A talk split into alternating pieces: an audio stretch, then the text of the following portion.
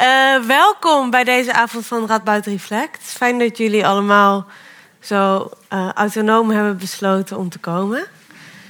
Uh, dat is het thema van de avond. We gaan het hebben over autonomie. En we gaan vanavond luisteren naar professor Beate Roesler. En zij is hoogleraar aan de Universiteit van Amsterdam, is speciaal naar Nijmegen gekomen.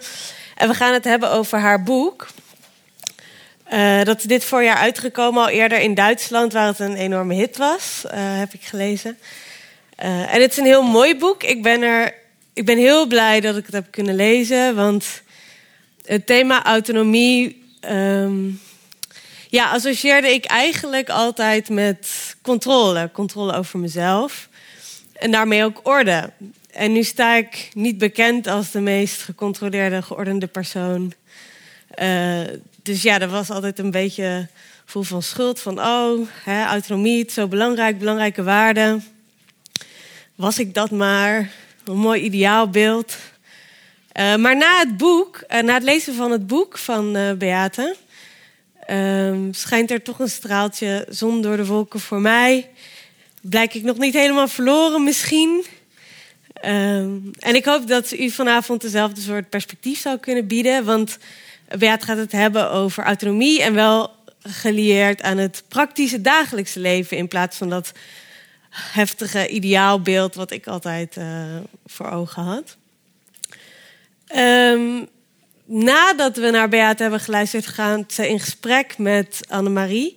Annemarie van Stee. Uh, zij is filosoof aan de Radboud Universiteit en bezig met existentiële thema's zoals liefde en zinloosheid. Um, ik ben Linda en ik ga jullie vanavond door de avond leiden. Ik uh, promoveer hier aan de Radboud Universiteit. Uh, dus het programma is eerst een lezing, daarna een half uur gesprek tussen Annemarie van Stee, Beate Roesler en mijzelf. En daarna is er ruimte voor uh, vragen van uw kant. Dus bedenk alvast goed wat u allemaal wilt weten.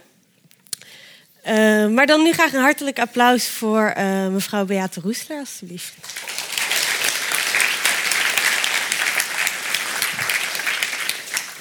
Dank je.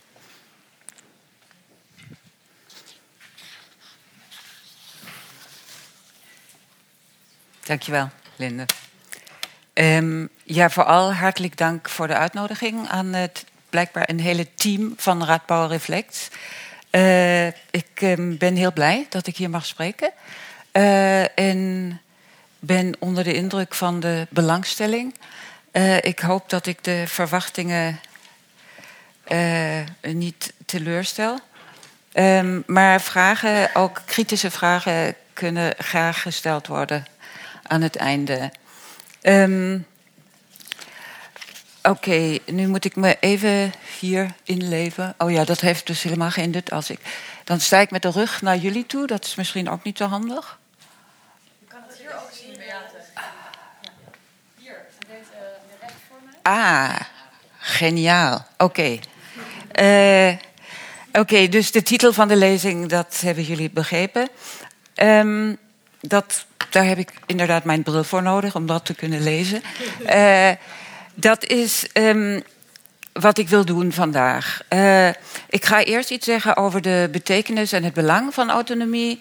Uh, en dan daarover spreken waarom autonomie eigenlijk zo moeilijk is. Waarom we wel het gevoel hebben dat we autonoom zijn aan de ene kant of willen zijn. Uh, en aan de andere kant dat steeds weer niet lukt. En dan mm, ga ik iets zeggen over um, de samenhang tussen autonomie, het zinvolle leven en het gelukkige leven. Vooral ga ik het vanavond hebben over zin en autonomie. Waarom een zinvol leven een autonoom leven moet zijn. Um, en dan wil ik uitleggen, dat doe ik in het boek ook uh, heel uitvoerig, waarom eigenlijk zo'n spanning zit tussen het idee van autonoom leven en het in feite niet zo helemaal autonoom leven wat wij dagelijks voeren. En het gaat me inderdaad om een begrip van autonomie uh, dat past bij het dagelijkse leven. Um, bij het alledaagse leven, zou ik moeten zeggen. Um, Maar het is niet zo dat alle filosofische theorieën gewoon zeggen: wij hebben het over het ideaal en jullie zoeken het maar uit wat dat betekent voor het praktische leven. Meestal hebben theorieën wel ook um, de, uh, het, uh, de, de claim dat ze ook over het praktische leven gaan, maar ik denk dat lukt niet. En een van de redenen waarom ik dat boek heb geschreven is om daarover na te kunnen denken: wat, waarom lukt dat eigenlijk niet? Waar precies zit eigenlijk uh, zit het fout met het begrip van autonomie en waar zit het fout met een interpretatie van het dagelijkse leven? Oké, dus ik ga de verschillende redenen voor die spanning uh, um, uitleggen. Ambivalentie, zelfkennis en vervreemding. En dat zijn nu alleen maar steekwoorden, ga ik zo meteen preciezer op in. Uh, en dan ga ik iets zeggen over de sociale omstandigheden van autonomie. Wat hebben we nodig en wat is juist um, hinderlijk voor autonomie? Um, en dan het einde ga ik iets zeggen over het vervulde leven. In het Duits heet dat boek um, Das gelungene Leben. Maar gelungen is iets wat je in het Nederlands niet zo goed kunt zeggen. Tenminste, als je dat direct vertaalt, is het geslaagd. En dat geslaagd klinkt heel erg voor mijn oren, en niet alleen voor mijn oren, ook voor die van de vertaler en van andere mensen, naar de financiële sector, zeg maar. Ja, dus geslaagd ben je als je iets echt goed hebt afgesloten. En daarom ben ik uiteindelijk uitgekomen bij het vervulde leven, wat dan weer mensen laat denken aan het voltooide leven, en daarmee heeft het echt niks te maken. Uh, dus het was een beetje, beetje moeilijk. Um, Oké. Uh, wat is het? Um, een van de meest belangrijke autonomietheorieën, uh, theorieën, dat, die is van Joseph Raas. Hij zegt, hij begint zijn boek gewoon min of meer um, met het idee: the value of autonomy is a fact of life. Dus ga daar niet over twisten of het wel of niet belangrijk is. Het is een fact of life in onze samenlevingen. Uh, dat betekent bijvoorbeeld, en daar kom ik waarschijnlijk nog vaker op terug, dat um, autonomie geëist wordt bij echt triviale dingen zoals um, welke verzekering moet je afsluiten. Dat moet je zelf weten. Je kunt natuurlijk wel iemand vragen, maar dan nog is het besluit bij jou. Dus in die zin is autonomie, zelf weten wat je moet doen en wilt doen, een fact of life. En wat houdt het in? Dus dat meest basale van autonomie, of het meest basale begrip van autonomie, betekent we kunnen meestal reflecteren over wat we willen. Samen met anderen, meestal. En we weten meestal wat we willen en kunnen daar onze eigen redenen voor geven. Dat is eigenlijk zeg maar de kern van autonomie. Je hebt twee opties en dat hebben we heel vaak. Als je moet handelen heb je altijd minstens nog een andere optie. En dan denk je daarover na, meestal samen met anderen. En dan weet je daarna wat je wilt doen. En autonomie in die zin is een voorwaarde om de verantwoordelijkheid voor beslissingen te kunnen nemen. Je kunt niet meer zeggen, ja, maar mijn moeder heeft dat gezegd, of mijn dochter heeft dat gezegd, of mijn man, in de meeste gevallen, of mijn vrouw. Uh, je staat er zelf voor. Dat is ook het lastige van autonomie. Uh, dus jij bent, als je autonoom hebt gehandeld, verantwoordelijk voor je eigen leven. En dat is een inzicht die. Uh, als je een beetje een chaotische mens bent, kun je altijd zeggen: Oh ja, maar ik ben zo chaotisch. Ik, uh, ik kan er eigenlijk niks aan doen. Ja? Dat is dus een, niet een heel autonoom leven. En ik zou zeggen ook geen zinvol leven. Maar daar komen we zo bij. Um, en uh, je eigen keuzes maken is constitutief voor de liberaal-democratische samenleving. Dat klinkt misschien een beetje veel eisend, maar het betekent bijvoorbeeld dat je, zoals ik net zei, in dat geval van verzekeringen, dat je daar zelf voor verantwoordelijk bent. Je moet zelf kiezen.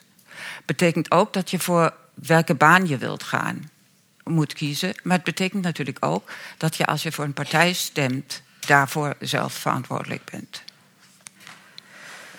Oké. Um, ik, ben, ik weet zeker dat jullie vragen hebben uh, tussendoor. Maar um, meestal is het zo dat als er een vraag is, uh, ik toch na een tijdje kom op dat punt waar die vraag over ging. Dus daarom liever geen vragen tussendoor. Maar dat wisten jullie al. Oké. Oké, maar zo is het niet. We besluiten niet zo autonoom. En waarom niet? En daar heb ik een citaat in het Engels. Uh, excuses, maar het is echt niet zo moeilijk van Iris Murdoch, een van mijn uh, meest geliefde auteurs. En zij schrijft It's not like that. Dat is echt een figuur in een van haar romans, in dit geval Nuns and Soldiers. It's not like that. One doesn't just look and choose and see where one might go. One sunk in one's life up to the neck, or I am. You can't swim about in a swamp or a quicksand. It's when things happen to me that I know what I evidently wanted, not before. I can see when there's no way back. It's a muddle. I don't even understand it myself. En dat is zo'n kreet waar, denk ik, iedereen, die iedereen meteen begrijpt. Ja? It's not like that. We zitten allemaal al vast in ons leven en we kunnen niet gewoon uh, look and choose and see where one might go. Ja, gewoon even terug en, uh, en goed kijken. Dus dat is het probleem waar ik mee worstel in dat boek. Aan de ene kant dit en aan de andere kant het idee dat we toch verantwoordelijk zijn voor ons eigen leven en autonome keuzes kunnen en moeten en willen maken. We willen dat ook. Ja, het is heel belangrijk. We zeggen niet, oh god, ik wou dat mijn ouders uh, of uh, mijn kinderen of mijn, uh, weet ik veel, partner voor mij zou besluiten. Oké, het alledaagse leven betekent dus, we zitten altijd al in verplichtingen tegenover relaties met anderen. Nou ja, dat is een Nederlands dat niet mijn Nederlands is. Wat het heeft mijn Nederlandse collega, dan moet ik zeggen, zo uh, gecorrigeerd. Wat ik bedoel, misschien is het ook meteen duidelijk hoor. Wat ik bedoel is dat we altijd al verplichtingen hebben tegenover anderen, want we zitten altijd al in relaties. Ja? Dus we hebben, ja, partners, kinderen, uh, vrienden, heel belangrijk. Um, en we hebben daar altijd al verplichtingen, dus we kunnen ook niet zomaar besluiten wat we willen. We zijn altijd al iemand met een biografie, een identiteit, met plannen en een verleden. Dus we zijn niet iemand die helemaal uh, niks heeft, geen identiteit en dan gaat kiezen. We maken keuzes altijd binnen sociale contexten, vriendschappen of ook uh, een stad of een land. En het is vaak moeilijk zich daarvan los te maken. Het is niet eens, ik bedoel, het is moeilijk, maar het is ook niet zo wenselijk vaak om zich los te maken van die sociale contexten. En dan is een ander probleem dat we niet altijd precies weten wat we willen. En hoezeer of niet zozeer we het willen. Dat is makkelijk bij dingen zo als ik ga, ga ik vanavond naar die lezing of ga ik naar een film. Het is misschien ook niet zo makkelijk, maar dat is uh, in ieder geval, daar kun, kom je nog uit. Ga je morgen naar de film. Um, maar er zijn andere besluiten. Welke studie wil je kiezen? Of wil je die baan accepteren in een andere stad? Hoewel je eigenlijk uh, niet van je vriend weg wil. Dit soort dingen. Uh, dus dat is, dat is moeilijk en dat is een probleem voor autonomie. Um, okay, dus waarom is het zo belangrijk om autonoom te zijn? En wat ik probeer te beargumenteren in dat boek is dat we een zinvol leven niet kunnen leiden zonder autonomie. En waarom is dat zo? Omdat we een, voor een zinvol leven moeten kunnen zeggen: dit is mijn leven. Anders maakt het geen zin voor jou. Als je zegt: dit is het leven wat mijn partner wilde dat ik leid, dan kan het zinvol zijn voor je partner. En het kan zinvol zijn omdat je van je partner houdt. Maar dan, als je van je partner houdt, zou je ook niet zeggen: Nou, dit is niet mijn leven. Dan zou je zeggen: Ik hou van mijn partner en daarom leef ik dit leven. En daarom is het ook zinvol voor mij. Dus er is een hele uh, uh, nauwe verbinding, een essentiële verbinding tussen: Is dit van mij of is dit van iemand anders? En alleen als mensen kunnen zeggen dat dit project, zo heet dat dan in de filosofie. Dus plannen en voornemens en je werk en je vriendschappen. Dat zijn allemaal projecten in uh, dit soort theorieën. Alleen als je kunt zeggen, ja, dat is mijn project, kan dit project voor jou ook zinvol zijn. Als je zegt, ja, nou ja, die vriend, die vind ik eigenlijk niet meer zo leuk, maar ja, god, ik doe het maar, ja. Dan kan het je leven eigenlijk geen zin meer geven. Um, en Um, er is een heel belangrijk, essentieel verschil tussen zin en geluk. Want je kunt een heel zinvol leven leiden je houdt van je werk, je vindt je kinderen leuk, je vindt je partner leuk. Je, ja, sorry, uh, altijd die kinderen en partner. Dus je vindt gewoon je werk leuk, punt. Ja? En, uh, en je doet nog heel veel andere dingen naast je werk. En, uh, en dat vind je heel erg zinvol.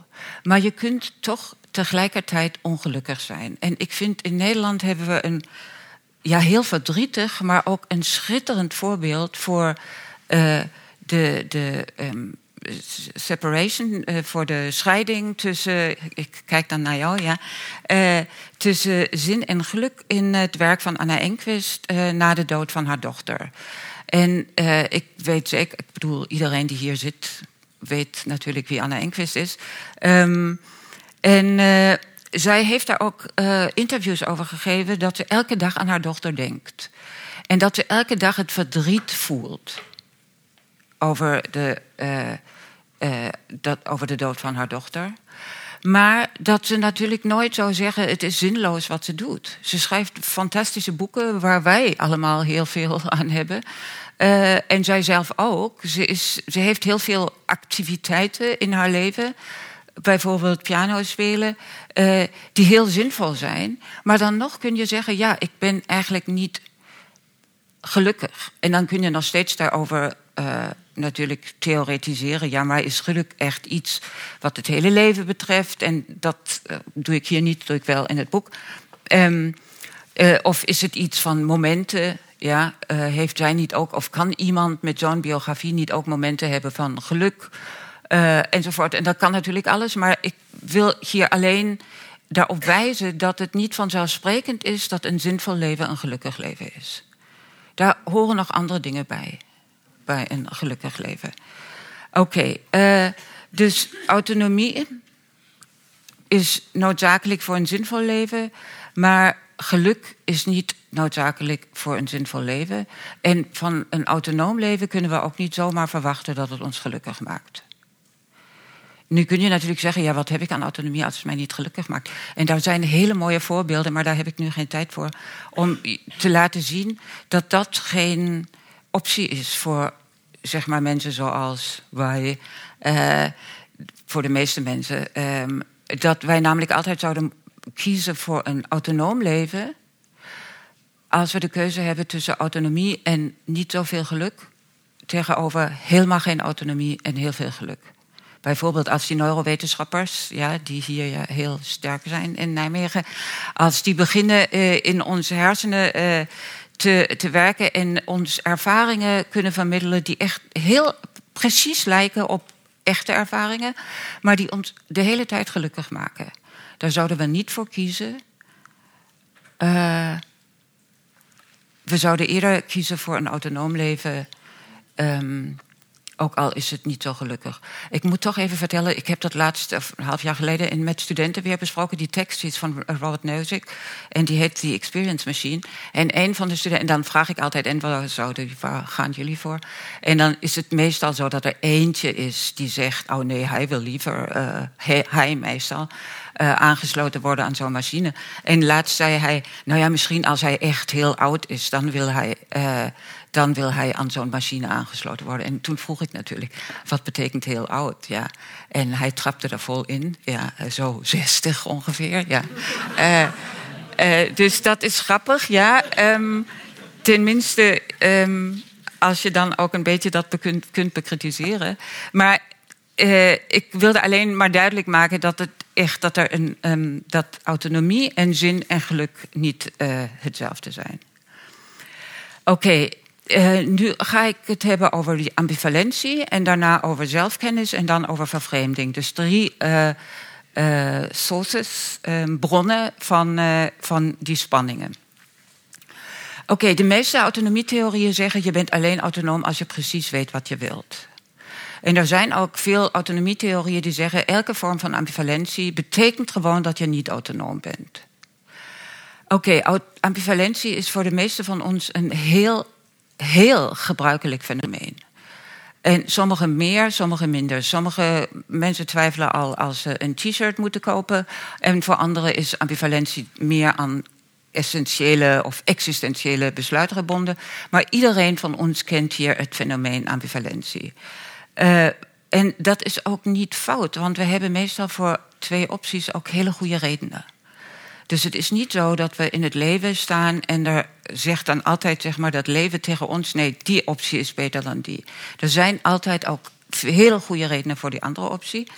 En uh, de keuzes zijn moeilijk. Um, ja, film en theater is nog makkelijk. En studie- en lifeplans. En er is een uh, heel beroemd voorbeeld in de literatuur van iemand die niet weet of hij uh, farmer, boer moet worden of poet, dichter. En een ander voorbeeld waar hij niet weet of hij lawyer moet worden of klarinetist. Um, dus dat zijn Um, ja, die romans zijn natuurlijk ook vol van, van voorbeelden waar mensen echt diepe twijfels hebben daarover wat ze willen en moeten doen. Oké, wat betekent ambivalentie? Uh, betekent letterlijk vertaald tweewaardig. Dus uh, ambivalentie betekent in die zin, ik, kan, ik, ik wil het niet, dat is, daar kom ik inderdaad niet op terug, dus dat moet even duidelijk gemaakt worden. Uh, dat je um, voor, je staat voor een besluit, je hebt twee dingen en die vind je allebei even belangrijk. Daarom ben je ambivalent daarover. Je bent niet helemaal duidelijk, dat wil ik of dat wil ik. Maar je denkt, oké, ik zou dit kunnen, maar dat ook. Ik zou heel graag boer willen worden, want, en dan komt een heel verhaal. Uh, maar ik zou ook heel graag dichter willen worden. En dan komt ook een heel verhaal. En het is niet zo dat het ene verhaal plausibeler is voor jezelf of voor anderen dan het ander. Dat is echte ambivalentie. Oké.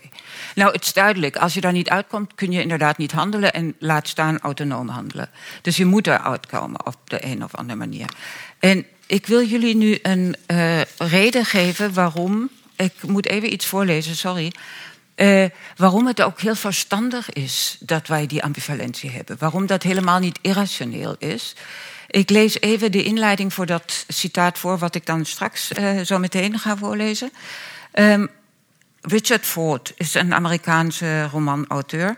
Beschrijft in de openingsscène van zijn roman The Lay of the Land hoe de hoofdpersoon van het verhaal, Frank Bascombe, s'morgens in de krant een bericht leest over de mislukte student Don Houston Clevenger, die tijdens een schriftelijk examen van een klas met aankomende verpleegsters het lokaal binnenstormt zijn wapen op de aanwezige lerares richt en vraagt: Ben je klaar om je bij je schepper te voegen? Waarop zij, ik citeer, dat zijn allemaal citaten, slechts tweemaal nieuwsgierig met haar diepgroene ogen knipperde en zei: Ja, ja, ik geloof aan wel, ja. Clevense schiet daarna eerst haar dood en vervolgens zichzelf. Pascal zelf verzinkt door dit treurige, akelige raadsel in een diep nadenken. Hij zou anders op die vraag van Clevenger hebben geantwoord. En volgens mij begin ik nu. Ja. Dus nu mogen jullie meelezen. Weet u, eigenlijk niet. Ik geloof niet van niet. En die vraag was: bent u klaar om je bij je schepper te voegen? Nee, eigenlijk niet. Ik geloof aan niet, nog niet helemaal. Hij zou zich meteen alle dingen herinnerd hebben die hij eigenlijk wellicht nog had willen doen. Als reactie op Clevengers vraag en onder de gegeven tijdsdruk zou ik beslist alle dingen stilletjes gaan opzommen die ik nog niet heb gedaan.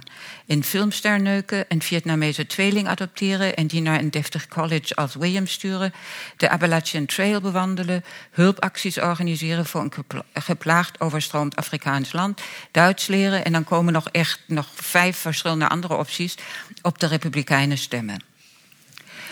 Oké, dus um, waarom vind ik dit interessant? En dat is sowieso een heel erg mooi roman, uh, The Lay of the Land, uh, ook in het Nederlands vertaald. Um, ik vind dat zo interessant omdat het laat zien, het is natuurlijk ironisch, ja, die, dat, ik bedoel, je kunt zeggen, ja, maar dat bedoelt hij niet. Ja, hij bedoelt het wel. Het zou alles in hem opkomen als hij voor de vraag wordt gesteld, oké, ben je klaar voor je scheppen? Um, en waarom ik het interessant vind, is dat wij allemaal, we lachen. Maar waarom lachen wij?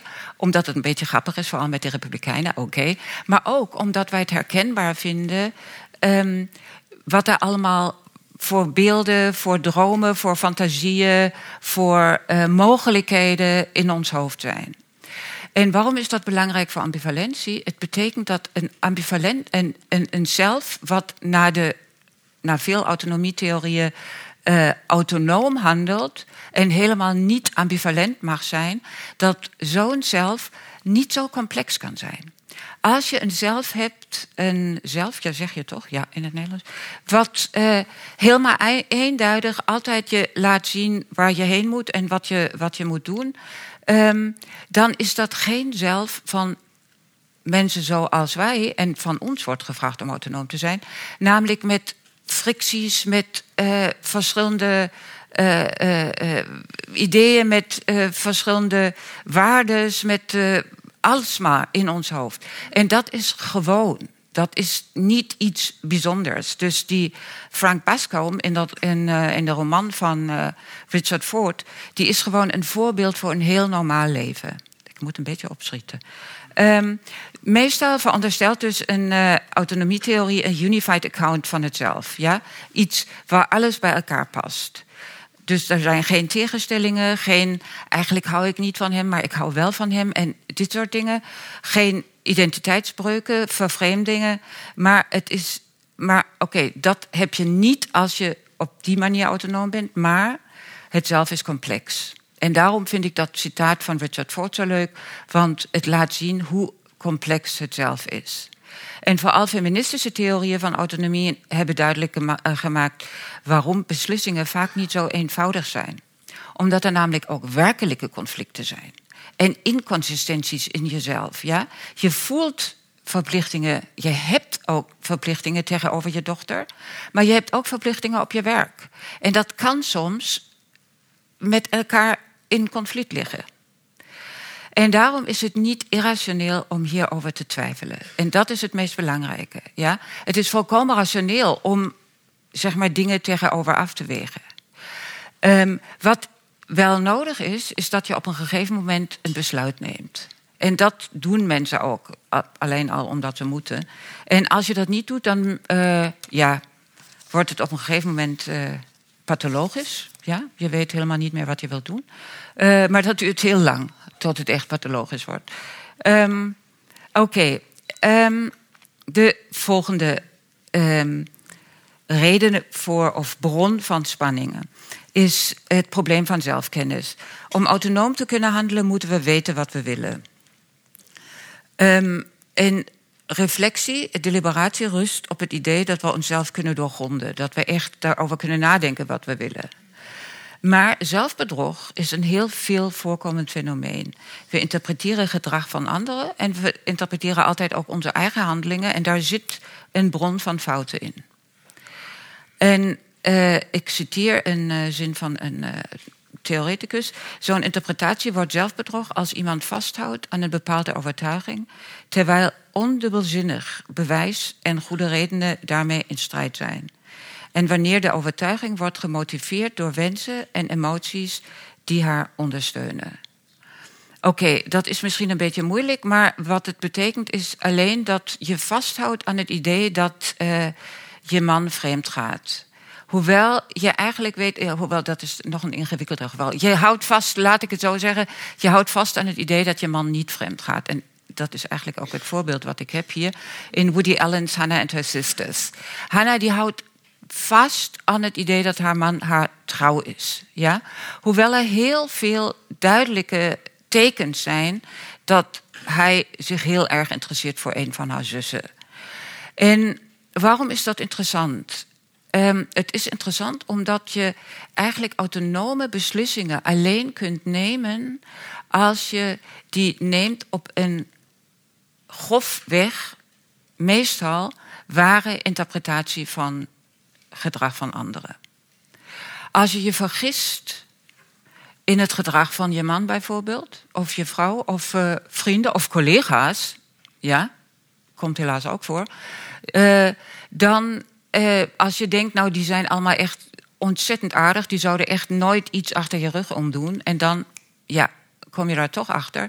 En misschien heb je de tekens ook gewoon genegeerd. Um, en dan zijn de beslissingen die je hebt genomen op de basis van die foute inschatting, die zijn fout, die zijn dus niet autonoom.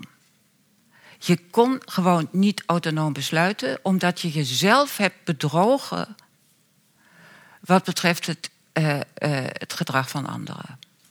Ehm, oké, hoe slechter onze zelfkennis, hoe slechter de autonomie. Dat klinkt misschien een beetje hard, een beetje bot, maar dat is gewoon niet anders. En wat ik daarmee vooral bedoel is dat wij normaal gesproken ons wel zelf goed kennen. Hannah en Her Sisters is zo interessant omdat het heel fout gaat. Die film is trouwens nog steeds leuk, die is inmiddels, weet ik veel, 30 jaar oud. Maar het is een van de echt leuke Woody Allen films. Um, en uh, die is zo interessant omdat het heel herkenbaar is. Maar ook omdat wij zelf zeggen, tenminste de meeste van ons denk ik, zou mij nooit overkomen. Dat zou ik nooit doen. En dat brengt je toch aan het nadenken daarover. Ja, uh, misschien ben ik te naïef, misschien ben ik te goedgläubig, goedgelovig. Ja? Hm. Uh, dus, um, uh, en daarom is ja, zelfbedrog toch echt ook een bron voor een spanning tussen het autonome en het niet-autonome leven. Oké, en nu begin ik met vervreemding. En daar wil ik twee voorbeelden. Ik ga nog even terug, want anders gaan jullie dat net als studenten meteen lezen. Uh, en dat wil ik nog niet. Uh, ik, um, ik leid. Uh, ik interpreteer dat pas nadat ik die twee voorbeelden heb laten zien. Dus jullie vinden dat misschien nu een beetje verrassend, maar dat wordt zo meteen volkomen duidelijk wat ik bedoel. het eerste is van een roman van Colm Toybin uit Brooklyn. En hij schrijft over Elis, over dat meisje. Ze was hier niemand. Het was niet alleen zo dat ze hier geen vrienden en familie had. Het was eerder zo dat ze een geest was. In deze kamer, op straat, op weg naar haar werk, als verkoopster in het warenhuis. Alles was betekenisloos. De kamers in het huis in de Friary Street, bedachten, waren van haar, een Iers meisje. Ze komt uit Dublin. Wanneer ze daar rondliep, was ze ook echt ergens. Wanneer ze in de stad boodschappen deed of naar school ging, waren de lucht, het licht, de grond onder haar voeten vast en vormden een deel van haar, zelfs wanneer ze geen bekende tegenkwam. Hier was niets deel van haar. Alles was vals, leeg, dacht ze.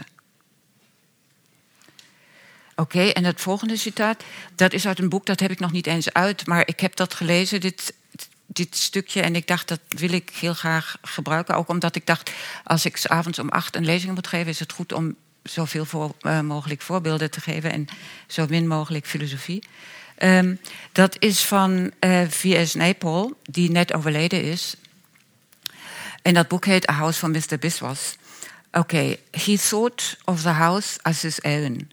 Though for years it had been irretrievably mortgaged. Dus het was er eigenlijk niet echt van hem, maar goed. And during these months of illness and despair, he was struck again and again by the wonder of being in his own house, the audacity of it, to walk in through his own front gate, to bar entry to whoever he wished. As a boy, he had moved from one house of strangers to another. And since his marriage, he felt he had lived nowhere but in the houses of the Tulsis, his in laws. And now, at the end, he found himself in his own house, on his own half lot of land, his own portion of the earth. That he should have been responsible for this seemed to him, in these last months, stupendous. Ik vind allebei de passages, die van Toybin en die van Nepal, Um, sowieso heel mooi. Maar heel erg sprekend daarover wat het betekent om ergens thuis te zijn. En daardoor ook wat het betekent om ergens niet thuis te zijn. En dat is wat vervreemding is. Vervreemding betekent ergens in je leven, met je leven, niet thuis te zijn. En um, dat kan betreffen bijvoorbeeld ons werk. Het kan ook onze relaties betreffen, of waar we wonen en hoe we wonen. En meestal zeggen autonomietheorieën, ja, dat betekent gewoon, je kunt alleen autonoom zijn als je je volledig kunt identificeren met je projecten. Bijvoorbeeld, denk aan je huis. Je bent volledig geïdentificeerd met het feit dat je hier woont. Je bent volledig geïdentificeerd met je vrienden, met je werk, met alles. Ja, je staat er echt helemaal achter. Dat is wat normaal gesproken autonomietheorieën eisen voor iemand die autonoom gaat besluiten. Want als je dat niet doet, dan heb je ook niet autonoom voor dit project gekozen. Nou, ik denk net als bij de ambivalentie, dat klopt gewoon fenomenaal niet. Zo is het niet. Zo leven wij niet, maar dat maakt ons niet minder autonoom. Dus wat ik probeer te beargumenteren in het boek is dat we heel vaak, tenminste in veel aspecten van ons leven, vervreemd zijn van het leven. Denk aan je familie. Ik bedoel, wie, uh, ja, hoef ik waarschijnlijk, ja, erg is dat, maar ik hoef het waarschijnlijk niet langer, uh, niet langer uit te leggen. Maar um, er zijn altijd momenten waar je denkt: is dit echt eh, hoor ik hier echt? Ja?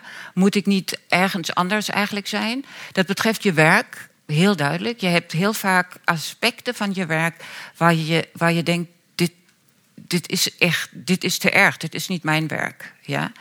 Uh, en dat is wat ik denk hoort bij een normaal leven en ook bij een autonoom leven.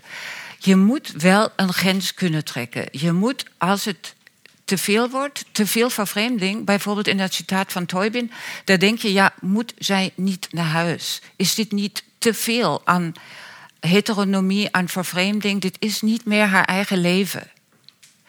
Maar die grens trekken wij meestal. Soms is dat heel erg pijnlijk om zo'n grens te trekken. Maar meestal kunnen wij toch ook zeggen: Nou, ik kan me niet helemaal identificeren met dit werk of met deze relaties of met deze vrienden. Ja, uh, um, maar toch horen ze bij mij en ik bij hen. Um, dus ook hier denk ik, daar zit een spanning. Maar die spanning is niet irrationeel. Het is niet irrationeel om je vervreemd te voelen van uh, aspecten van je leven. En uh, over die authenticiteit ga ik nu volgens mij niks meer zeggen, want anders wordt het te laat. Um, uh, autonomie en de sociale context. Um, dus we, ik heb nu gesproken over wat is autonomie en dan over drie bronnen van, uh, van spanningen tussen een autonoom en niet-autonoom leven, ambivalentie, zelfkennis en vervreemding. En nu ga ik een beetje een ander perspectief innemen, namelijk over de sociale context, de sociale omstandigheden van autonomie spreken. Um, en um, het traditionele beeld van autonomie, dat is vooral ja, um, bepaald door Immanuel Kant, is dat je autonoom bent in je eentje, in alleen, helemaal alleen. En dat vooral niet alleen dat je alleen autonoom bent als je alleen besluit, maar ook dat alle verplichtingen tegenover anderen of alles leven in relaties um, een, een, een uh, tegenspraak tegen een autonoom leven is. Um, en dat vind ik fout. Het vinden inmiddels heel veel theorieën fout hoor, dat heb ik niet verzonnen. Um, bijvoorbeeld, um, Sheila Ben Habib uh, in een heel mooi boek schrijft, uh, dat is echt alleen maar een klein, citaatje: The vision of men as mushrooms is an ultimate picture of autonomy. Van, die oude, van dat oude beeld van autonomie. Ja? En uh, dus dat schrijft Hobbes echt zelf in, in de Leviathan.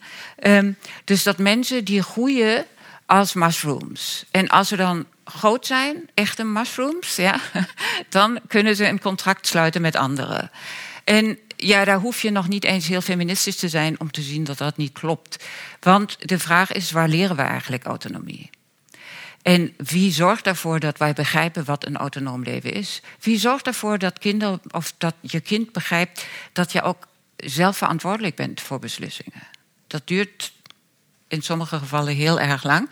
Maar ze leren wel wat het betekent om uh, autonoom te zijn. Um, en belangrijk is ook om te zien, dus in die zin is de sociale context constitutief. Niet gewoon belangrijk of zo, maar constitutief voor een autonoom leven. En bovendien is het zo dat je meestal, niet noodzakelijk, maar meestal besluiten die je moet nemen, belangrijke besluiten, um, bespreekt met anderen. En dat is in die zin niet toevallig dat wij ook in onze relaties onszelf constitueren. In die zin van je verandert door kritiek. Je wilt kritiek hebben, Maar je verandert ook. Je verandert door dialogen met vrienden, je verandert in een relatie. Want je bent niet alleen in je plannen en je voornemens en je dromen. Je deelt die met anderen. En door dat delen word je een ander, of je kunt ook zeggen überhaupt een mens. Um, dus dat noemen ze dan in de filosofie zelfbevaling self-creation en zelfontwikkeling.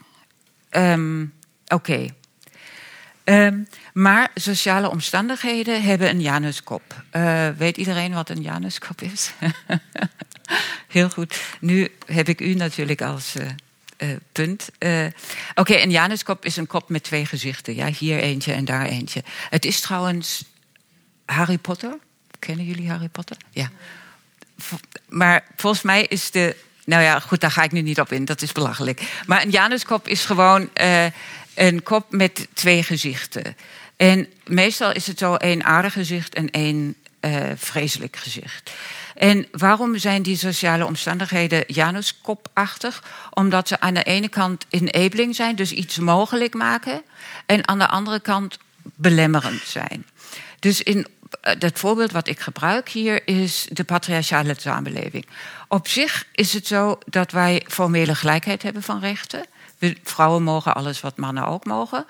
Um, maar informeel hebben we nog steeds een hele sterke gender stereotyping. En dat is belangrijk in alle aspecten van ons leven. Um, ik wil alleen één voorbeeld noemen. Uh, en dat zijn uh, geadapteerde uh, preferenties. Adapted preferences heet dat in de literatuur. En dat is um, dat voorbeeld van de vos en de druiven. Kennen jullie dat? Kan ik een paar zoiets hebben? Nee? Oké. Nou, de vos die wil graag die druiven hebben. Die zien er namelijk heel erg lekker uit. En daar wil hij heen, maar hij kan niet daarheen. Dus dan zegt hij tegen zichzelf: Oh ja, die zien er eigenlijk helemaal niet zo lekker uit. En zeker zijn die heel erg zuur. Ja, dus ik wil die druif helemaal niet. Omdat hij daar niet bij kan, past hij zijn preferenties aan. En dat is iets wat dan in de filosofie heel vaak wordt genomen en ook in de sociologie, om te verklaren waarom eigenlijk meisjes, dat is nu niet meer zo, maar dat was heel lang zo, uh, liever uh, verpleegster willen worden dan arts. Dat is veranderd. Nu willen die mannen niet meer arts worden, omdat er zoveel vrouwen zijn. Dat is ook heel interessant. Dat is ook echt, dat is echt interessant. Ja, dat is niet alleen, uh, ja, niet alleen als je met autonomie bezig bent. Um, dus dat is iets waar wat zo'n begrip als adapted preferences kun je gebruiken om bepaalde fenomenen in de samenleving uit te leggen, te interpreteren. Ja? Het glazen plafond heeft ook te maken met het adapteren van voorkeuren. Eigenlijk wil ik niet de baas worden hier. Het is me veel te vermoeiend. Ja? Net als die vos. Soms klopt het ook trouwens. Ja? Soms is het heel rationeel juist en heel autonoom om te zeggen, daar wil ik niet heen. Maar dan moet je wel door zo'n kritische reflectie uh, zijn gegaan. Oké, dus um, kritiek blijft mogelijk, denk ik tenminste. Er zijn andere theorieën die denken: nee, de ideologie is volkomen, je komt daar niet uit. En ik denk, zowel individueel is het mogelijk, je hebt gewoon een kritische dialoog nodig. Wil je dit echt, of doe je dat alleen omdat je denkt dat het van jou wordt verwacht? Dat is ook een goede vraag die je aan jezelf kunt stellen, niet alleen aan anderen. En politiek is het belangrijk om deze structuren zo te bekritiseren uh, als wat ze zijn. Oké. Um, uh, maar ik heb nog vijf, zes minuten. Ja? Oké. Ik heb een voorbeeld uh, voor een grensgeval van autonomie. Want we willen natuurlijk, of tenminste ik, met zo'n theorie van autonomie, die wel heel breed is, wil ik natuurlijk niet zeggen dat alles autonoom is. Maar waar is de grens? En ik heb hier een grensgeval waar ik nog van mening ben dat het wel om autonomie gaat, maar andere mensen zijn van mening, en waarschijnlijk zitten hier ook welke, uh, dat het niet zo is. Het is een voorbeeld. Um, die vrouw heet Faiza X. En ik heb dat voorbeeld uh, genomen van een boek van John Christman. Ik zeg dit omdat ik vergeten ben om dat hier op te schrijven. De vrouw in Frankrijk speelt dat uh, en is echt gebeurd. De vrouw hing een bijzonder strenge vorm van de islam aan, het salafisme. Trouwens net beroemd geworden omdat uh, de nieuwe burgemeester van Amsterdam zei... met salafistische imamen wil ze niks te maken hebben. Dus zij zou van mening zijn, ja, die vrouw is niet uh, autonoom, maar we kunnen dat zo meteen zien. De vrouw hing een bijzonder strenge vorm van het islam aan, het salafisme, die eist dat een vrouw een sluier draagt die het gehele lichaam bedekt. In belangrijke aangelegenheden haar echtgenoot of andere mannelijke familieleden gehoorzaamt en zelden het huis verlaat, uitsluitend om haar kinderen naar school te brengen. De hoogste bestuursinstantie van Frankrijk, de Conseil d'État, oordeelde dat de slechts als Faiza X geïdentificeerde vrouw een radicale praxis van haar religie had aangenomen die onverenigbaar is met de fundamentele waarden van de Franse samenleving, in het bijzonder met het principe van de gelijkwaardigheid van de seksen en derhalve niet voldoet aan de eisen voor inburgering die in het burgerlijke wetboek van het land worden aangegeven als voorwaarde voor het verkrijgen van het Franse staatsburgerschap. Daarom ging het. Faiza X wilde Franse staatsburger worden. En de rechtshof heeft besloten nee, want ze hangt een vorm aan van uh, religie die het onmogelijk maakt dat ze waarden van de Franse samenleving, zoals autonomie, gelijkheid, vrijheid enzovoort, uh, echt her herkent. Echt daarachter zou kunnen staan. Oké, nou, uh, jullie vermoeden waarschijnlijk al dat ik dat een fout besluit vind, om heel veel verschillende redenen. Maar ook om die reden dat um, ik het in de meeste gevallen volkomen paternalistisch. Um, paternalistisch, ja? Oké. Okay, uh, vind om tegen iemand te zeggen: ja, je zegt dat je dat zelf hebt besloten, maar haha, ik weet het beter. Ja? Dus het komt er natuurlijk wel op aan hoe je met die vrouw kunt spreken en hoe ze kan redeneren voor haar uh, besluit om. Uh, ook om de Franse staatsburgerschap aan te vragen, trouwens. Um, kun je dat of kun je het niet? Dat is heel erg ingewikkeld. En de, uh, feit, het feit dat het zo ingewikkeld is, laat al zien dat het volgens mij onmogelijk is om een hele groep autonomie af te spreken. Zeg je dat? Ja. Tegen een hele groep te zeggen: jullie zijn niet autonoom. In dit geval de vrouwen, waarschijnlijk ook de mannen uh, van het salafisme. Um, ik moest nog weer denken aan de Bijbelbelt in Nederland en die besluiten van mensen om hun kinderen niet laten in, te laten inenten, inenten te laten, uh, uh, whatever. Um, nou, is dit dit is voor de Nederlandse samenleving schadelijker, zou ik zeggen, dan iemand die een sluier draagt en, en die religie leeft. Hoewel je zou kunnen zeggen, ja, maar misschien is het voor haarzelf schadelijk. En de staat heeft ook de taak om mensen voor zichzelf te beschermen. Ja, dat klopt. We hebben bepaalde paternalistische regels, zoals de gordel ja, in de auto.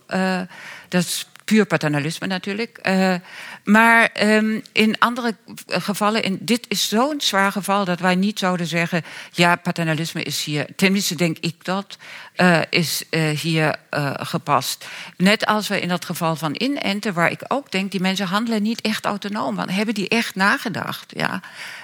maar daar zouden we ook ja, oké, dat is misschien. Daar zou ik namelijk wel willen zeggen dat de staat moet ingrijpen. Dus, maar dat kan ik verdedigen. Dat is niet inconsistent wat ik hier zeg.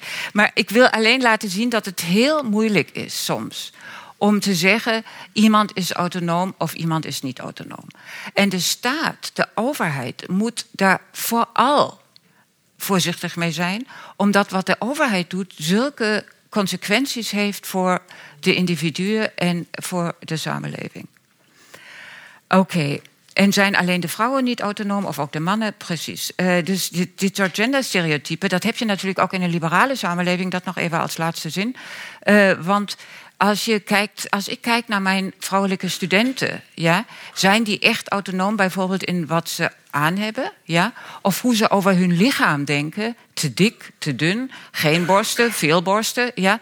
Dat is, is dat alles autonoom? Is dat zo veel beter en zo categoriaal anders dan een vrouw die een hele strikte vorm van religie leeft? Oké. Okay. Um, hier zeg ik nog een beetje iets over de rol van de democratie, maar ik denk dat laat ik maar beter. Um, want ik heb nog een slotcitaat. Uh, dit is alleen even een, uh, een samenvatting. We hebben gezien dat voor een autonoom leven nadenken, reflectie en redenen belangrijk zijn. Maar we hebben ook grenzen of moeilijkheden gezien. Ambivalentie, zelfbedrog, ook bedrog. Sorry, uh, vervreemding. En uh, sociale en politieke omstandigheden moeten het autonome leven tegemoetkomen. Dat is een hele mooie uitdrukking van Habermas. Hij heeft het over entgegenkomen, de levensvorm. Dus het zijn, is een leven wat autonomie steunt en wat juist goed is voor autonomie. Dus eigenlijk wel een democratische samenleving. Dat is eigenlijk een vorm van samenleving die autonomie steunt. En we hebben gezien hoe belangrijk intieme relaties en vriendschappen zijn. En in de democratische structuren van gelijkheid en vrijheid. En ik beweer in mijn boek en ook vanavond dat ook onder niet-ideale omstandigheden autonomie mogelijk is. Maar autonomie is ook een taak. En dat is het laatste citaat wat ik wil brengen. Het is van uh, Ian McEwan. Uh, Solar heet die roman. Nu hij aan de laatste actieve stadia van zijn leven was begonnen, Michael Beard, begreep hij gaandeweg dat het leven, behoudens ongelukken, niet veranderde. Hij was misleid. Hij had altijd aangenomen dat er als volwassene een ogenblik zou komen, een soort plateau, waarop hij alle kneepjes van de omgang met het eenvoudige bestaan zou hebben geleerd. Alle post en e-mail beantwoord, alle kranten geordend, boeken alfabetisch op de planken, kleren en schoenen netjes onderhouden, uh, in de kasten en al zijn spullen waar hij ze kon vinden met het verleden, waaronder zijn brieven en foto's, in dozen en mappen gesorteerd. Het privéleven bestendig en vredig, huisvesting en financiën idem. In al die jaren was deze bestendigheid, dit kalme plateau, nooit gekomen. En toch was hij blijven aannemen, zonder zich in de zaak te verdiepen, dat het vlak om de volgende hoek zou liggen. Als hij zich zou inspannen en het bereikte, dit moment waarop zijn leven duidelijk en zijn geest vrij zou worden, waarop zijn volwassen bestaan echt kon beginnen. Michael Beard is 60 toen hij dit uh, zegt. Ja. Um, Oké, okay, waarom vind ik dit ja, echt grappig, maar ook heel erg interessant? Omdat het een manier is om over het autonome leven na te denken. Op een manier die veel te veel eisend is. Ja? Alles, brieven en foto's geordend, in dozen en mappen gesorteerd, het privéleven bestendig en vrees. Het zijn natuurlijk alles metaforen voor een geordend leven. Ja? Oké, we kunnen niet alles plannen en we zijn niet altijd alleen rationeel. We, het heeft ook geen zin om daarop te wachten. We handelen en overleggen steeds met anderen en houden met hen rekening met hun behoeftes die ons leven niet makkelijker maken. Maar we moeten de verantwoordelijkheid nemen voor onszelf. En dat heeft Michael Beard niet geleerd. Ja? Michael Beard wacht nog steeds dat na de volgende hoek komt het volwassene leven. En we kennen dit gevoel, neem ik aan. Ja? Op dit moment is mijn leven zo chaotisch, maar over drie jaar wordt het echt anders. Ja? Of misschien al over half, een half jaar. We moeten met goede redenen handelen, doet Michael Beard ook niet. En dan hebben we misschien een autonoom en zinvol, en misschien gelukkig en vervuld leven. En dat vervulde leven, dat heb ik niet expliciet gemaakt, maar een vervuld leven denk ik, is alleen een leven wat niet alleen autonoom en zinvol is, maar ook gelukkig. Maar dat geluk ligt niet in onze eigen handen. En daarom is een vervuld leven ook iets waar we naar kunnen streven, maar waar we ook een beetje gratie van het lot, zou ik zeggen. Anderen zouden zeggen gratie van uh, een, een God, uh, voor nodig hebben. Oké, dank jullie wel.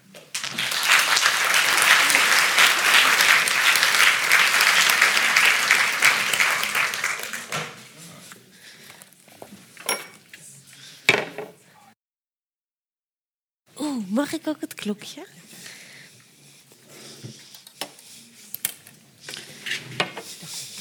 Gesprek ging. Allebei.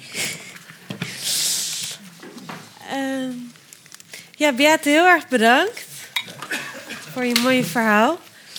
Uh, ik zal jullie met elkaar in gesprek laten gaan, dus ik leid het in goede banen, maar ik ga niet te veel inbreken. Uh, Annemarie, zou jij willen beginnen te reageren op uh, dit nieuwe begrip van Beate, wat ze net uh, zo mooi uiteen heeft gezet? Um, nou, nee. Ik wil eerst zeggen namelijk eh, dat dit boek een heel goed boek is. Het is natuurlijk gênant, je kunt het zelf niet eh, zeggen. Eh, ja, dat zou te gênant zijn, maar iemand moet het zeggen. Eh, autonomie is een van de belangrijkste waarden in ons zelfbeeld, zou ik zeggen. En tegelijkertijd ervaren we inderdaad die spanning tussen... We zouden autonoom moeten zijn, maar het valt echt niet mee in het dagelijks leven om altijd autonoom te zijn. En dat wordt heel goed uiteengezet in het boek. Er zijn heel veel filosofische discussies over autonomie, over zelfkennis, over ambivalentie. Ze zijn ten dele technisch en ook een beetje gefragmenteerd geraakt. Maar ze worden hier weer even keurig bij elkaar gezet en eh, besproken, juist ook vanuit de fenomenen, vanuit dat wij ervaren dat, het, dat, we graag, eh, dat we graag autonoom willen zijn, dat het vaak niet zo meevalt. En eh, ook voor wie niet gewend is om veel filosofie te lezen, na een paar pagina's filosofie volgt er altijd weer zo'n prachtig literair voorbeeld waar het ook nog eens een keer aan de hand van wordt uitgelegd. Wat dat betreft is het ook een heel leuk boek om te lezen. Ehm, en wat dat betreft wil ik dan ook de organisatie Lisa bedanken voor de uitnodiging. eh, zodat ik nu echt ook een deadline had waarop dit boek gelezen moest zijn. En ik heb er ook eh, als collega-filosoof eh, van alles van geleerd. Literatuur die ik al kende, werd verbonden met literatuur die ik nog niet kende. Wel kende, maar nog niet op die manier beschouwd had. Ehm, zoals gezegd ben ik geïnteresseerd in zinloosheid. Ik had het nooit zo sterk aan de autonomiegedachte gekoppeld en aan die literatuur. Dus dat gaf me ook veel stof tot nadenken. Nou, Ehm, ik heb een paar vragen ter verheldering van het project. En daarna denk ik dat we ook in gesprek en misschien een discussie kunnen gaan ehm, over het verband tussen autonomie en het leiden van een zinvol leven. Maar je begon net zo mooi met ehm, die, dat citaat van Jozef Raas, namelijk: The value of autonomy is just a fact of life. En direct daarna legt je dat uit als: ja, dat is gewoon zo in onze samenlevingen. En dat is eh, mijn eerste vraag, denk ik. Is, is dit project, dit boek, gaat dat over het menselijk leven en over het vervulde menselijk leven? Of gaat het over een waarde die in ons zelfbeeld, ons 21ste eeuwse westerse mensen, eh, zo belangrijk geworden is, maar dat niet per se hoeft te zijn voor mensen in andere tijden, andere culturen? Ja, eh, oké. ehm, dit gaat over het leven van mensen zoals die in de moderne zijn. Ja. Dus het heeft inderdaad te maken met een historisch perspectief. Eh, in voormoderne tijden heb je, had je niet zo'n begrip van autonomie. Dat kwam pas op in de 18e, 17e, 18e eeuw, vooral met Kant. Ehm, maar het is vooral politiek zo belangrijk geworden in de 19e eeuw en in de 20e eeuw. Dus ik wil er niks zeggen over bijvoorbeeld eh, de. eh, ja, wil eigenlijk wel iets zeggen. Oké, eh, kijk eens. Eh, Aristoteles schrijft natuurlijk over een samenleving, een eh, republiek, drie, ongeveer 300 jaar voor Christus. Ehm, en daar hebben ze nog geen begrip van autonomie, tenminste niet van individuele autonomie. Wel van autonomie van volkeren, politieke autonomie. Ehm, maar denk ik dat de problemen van zelfkennis, ambivalentie enzovoort alleen voor mensen relevant zijn die in een moderne samenleving leven en eh, eh, autonomie ehm, eh, moeten leven. Nee, ik denk er zijn ook fenomenen die je kunt trace back, eh, terugvervolgen. ehm, Ja, die al in eerdere tijdsperiodes ook speelden. Ja. Maar, ehm, maar ik wil ook niet zo onhistorisch. Nee, het gaat om antropologie en dat vind je overal. Dat wil ik niet, zo, zo, zo wil ik niet eh, theoretiseren. Ik denk het is inderdaad een, eh, eh, een probleem van de moderne samenleving. Maar het is ook het voordeel van een moderne samenleving dat wij überhaupt individuele rechten hebben. Want daar gaat het om. Als je een individueel recht hebt, een recht op vrijheid bijvoorbeeld, dan, heb je ook, dan moet je daar iets mee. En dat is wat Raas bedoelt natuurlijk. eh, het is een feit van het leven, van het moderne leven. Hij zegt trouwens niet just a fact. Hij zegt a fact. Ja?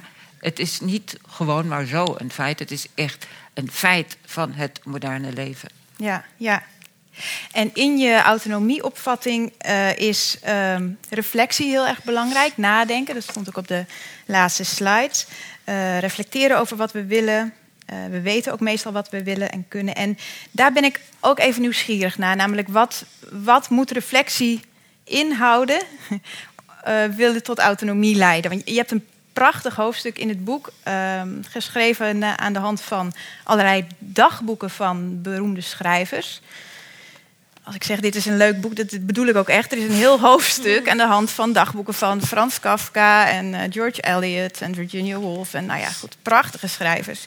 Um, als een voorbeeld van een plek waar mensen reflecteren op hun eigen leven en proberen uh, hun eigen leven gestalte te geven en vast te houden aan de plannen die ze hebben gemaakt enzovoort. Um, dus dat is prachtig, maar het riep bij mij wel de vraag op hoe. Um, bedoel, dit zijn zeer taalvaardige mensen, bijvoorbeeld zeer intelligente taalvaardige mensen, wiens dagboeken wij nu uh, bekijken als een voorbeeld van wat reflectie in zou kunnen houden. Dus hoe taalvaardig moeten we zijn om tot het type reflectie in staat te zijn dat ons autonoom maakt? Ja, oké. Trouwens vind ik niet dat die dagboekpassages een voorbeeld zijn van diepe reflectie. Meestal schrijven, schrijft bijvoorbeeld Virginia Woolf... weer hoofdpijn kon niet werken. Dus dat is niet heel erg gereflecteerd. Maar het laat zien waar ze mee bezig is. En dat, dat was het. Ja, meestal zijn het zo... Ik snap wel wat je bedoelt. Maar ook bij mhm. Kafka bijvoorbeeld vond ik eigenlijk zo echt zo verbazingwekkend dat hij niet heel erg reflecteert op zijn leven, maar gewoon um, schrijft wat hij voelt of hoe het, uh, hoe het is voor hem. Ja? Maar natuurlijk ben ik wel van mening dat dat voor hem de aanleiding was om daarover na te denken wat hij wilde. En hetzelfde voor Virginia Woolf. Oké, okay, um, nou daar vind ik schuilt weer zoiets als, ja, wij intellectuelen, wij denken na over ons leven, maar het gemeene volk. Uh, dat kan niet nadenken over zijn of, uh, of uh, mensen denken dan niet zoveel na. Ik denk dat klopt niet. Ik denk bij belangrijke dingen denken mensen wel na. En nadenken betekent niet alleen gewoon logische argumenten volgen, maar nadenken betekent bijvoorbeeld dat het überhaupt voor jou relevant is um, daarbij stil te staan wat andere mensen willen. Ja? Dus zeg maar behoeftes als behoeftes te herkennen en serieus te nemen. En daarvoor hoef je geen filosofie uh, gestudeerd te hebben.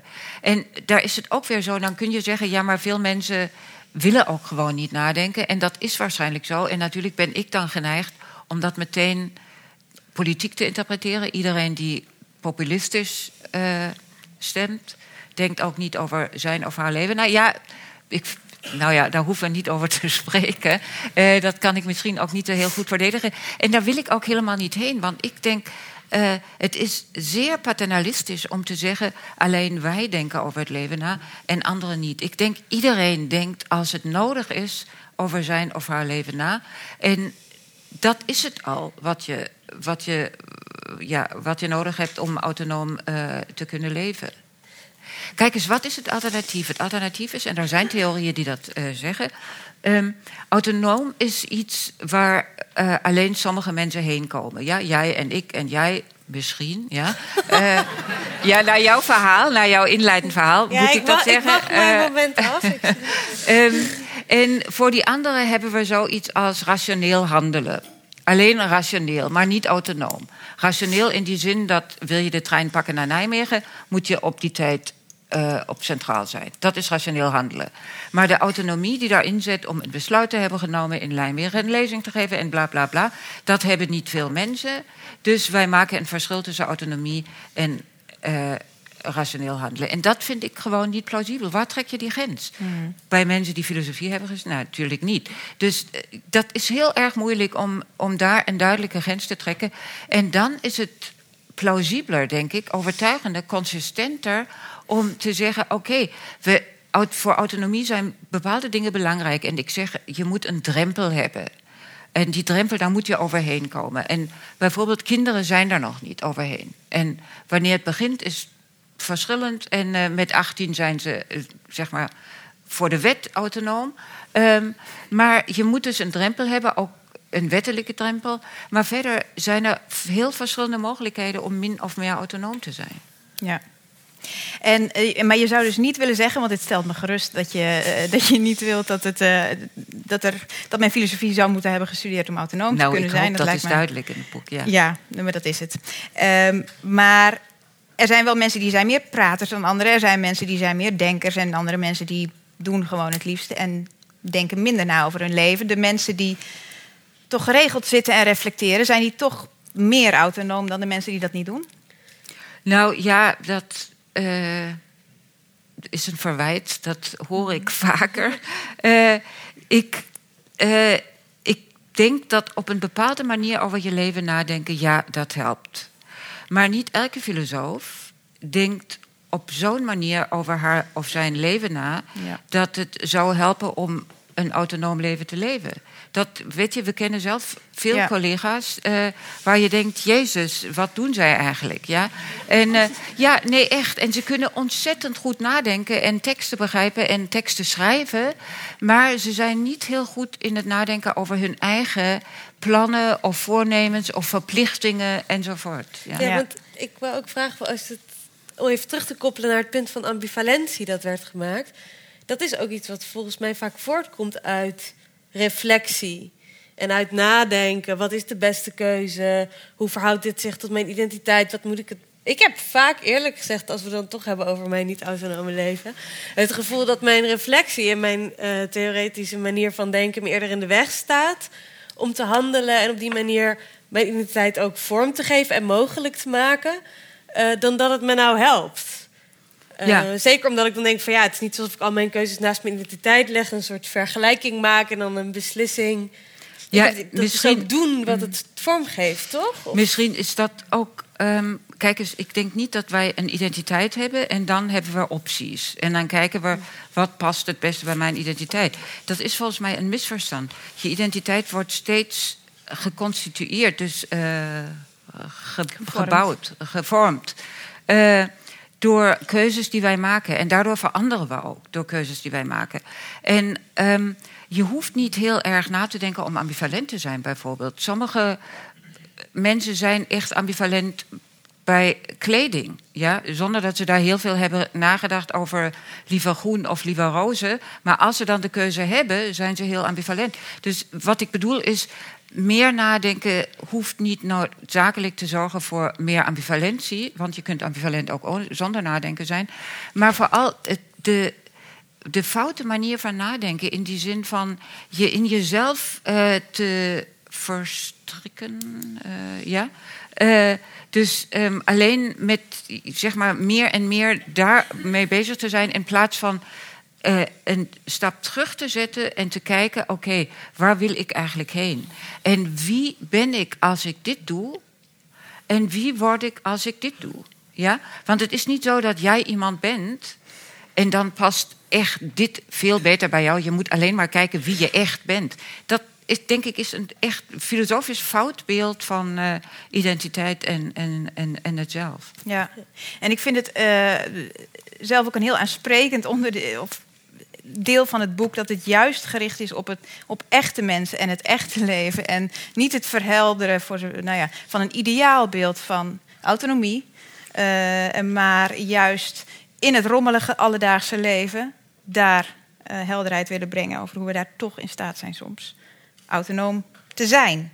En daar is onderdeel van dat we dus altijd eh, soms meer, soms minder autonoom zijn. En je noemt, daar, je noemt in je boek ook verschillende bronnen van dat we soms meer of minder autonoom zijn. Ambivalentie ehm, noem je hier al. En ehm, je stelt daar ook grenzen aan. Dus als we helemaal verlamd raken en niet meer tot een keuze kunnen komen, dat is wel een grens. Dan daar gaat het mis met de autonomie.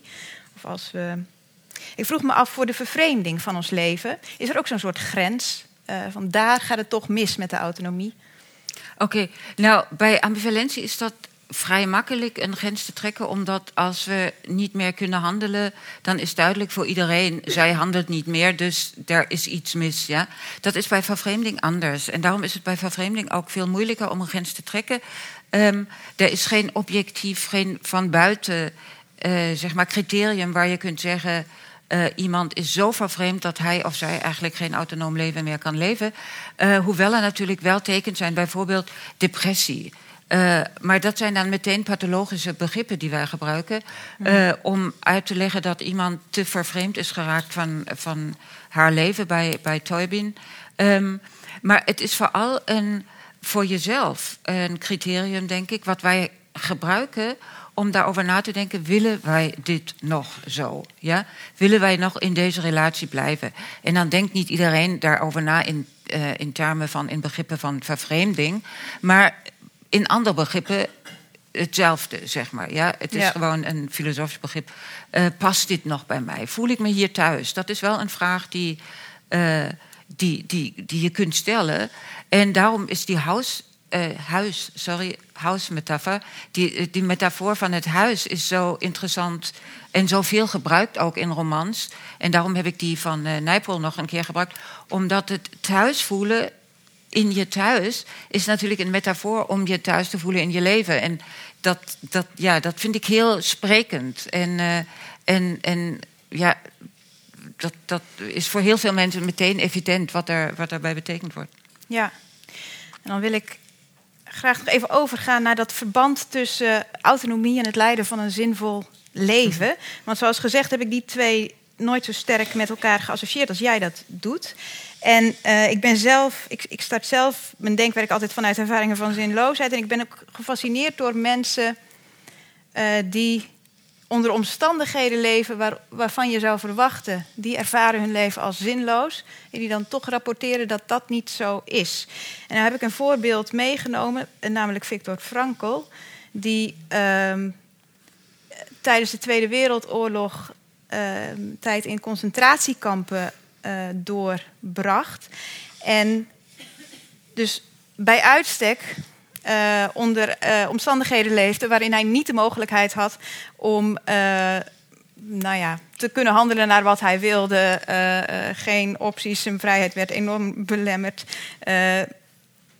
kon reflecteren op zijn leven, maar was niet in staat op basis van redenen te handelen naar wat hij zelf zou willen enzovoort. Nou, die autonomie stond on onder op alle manieren onder druk. En hij schrijft dan op een gegeven moment dat hij zijn leven toch niet als zinloos ervaarde, maar de omslag kwam toen hij zich realiseerde dat het er niet zozeer toe doet, schrijft hij, wat wij van het leven verwachten, maar wat het leven van ons verwacht.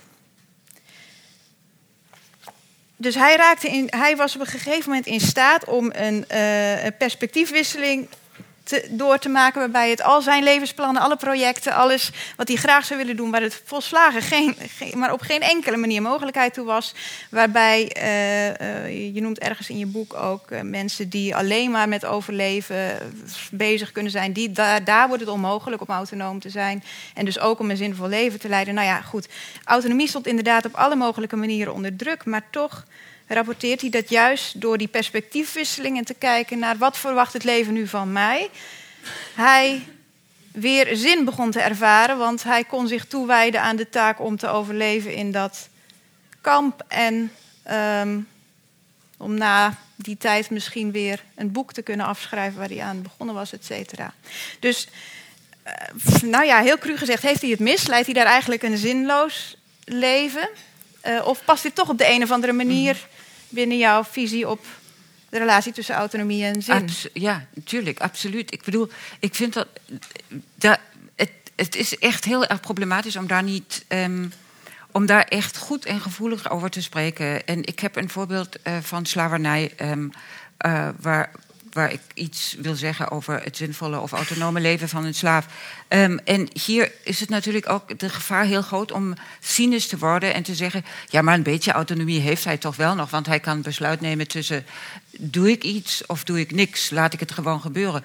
Maar ik moet zeggen, die. Uh, die woorden, die, die zin die jij hebt voorgelezen, vind ik wel heel duidelijk dat je, je krijgt een taak. Ja? Dat leven vraagt iets van jou. En dan kun je op het moment dat je zo'n taak hebt, en dat is natuurlijk ook een metafoor, hij, hij voelt dat hij hier een keuze moet maken tussen volgt hij die taak, doet hij iets om te overleven, of laat hij zich helemaal gaan. En ik zou niet zeggen dat het ene moreel is en dat andere niet. Dat zijn absoluut geen morele begrippen waar je het over hebt. Maar ik zou zeggen dat het precies dat is wat ik bedoel. Dat je zelfs onder onder echt eh, ja, de slechtst mogelijke omstandigheden nog daarover nadenkt. Wat wil ik eigenlijk en wat is, wat is mijn leven? Ja, dat leven vraagt het van mij, maar ik neem die taak aan. Uh, en er zijn omstandigheden um, ja, van armoede en zo, daar heb ik het ook over in het boek, waar je niet meer kunt zeggen dat überhaupt een keuze mogelijk is. Ja? Behalve misschien die tussen dood en overleven. Maar zoals hij dat, ik bedoel, ik ken dat boek niet. Uh, maar die zin die jij natuurlijk expres hebt voorgelezen, ik bedoel, daar heb je over nagedacht, laat wel duidelijk zien, denk ik, dat er uh, zo'n gedachte is van er zit een taak en die kan ik aannemen of niet aannemen. En dat meer wil ik eigenlijk uh, niet beweren. Ja. Oké. Okay. Hartelijk dank voor het komen en graag een uh, applaus voor onze sprekers Annemarie en Beate. Dank je wel.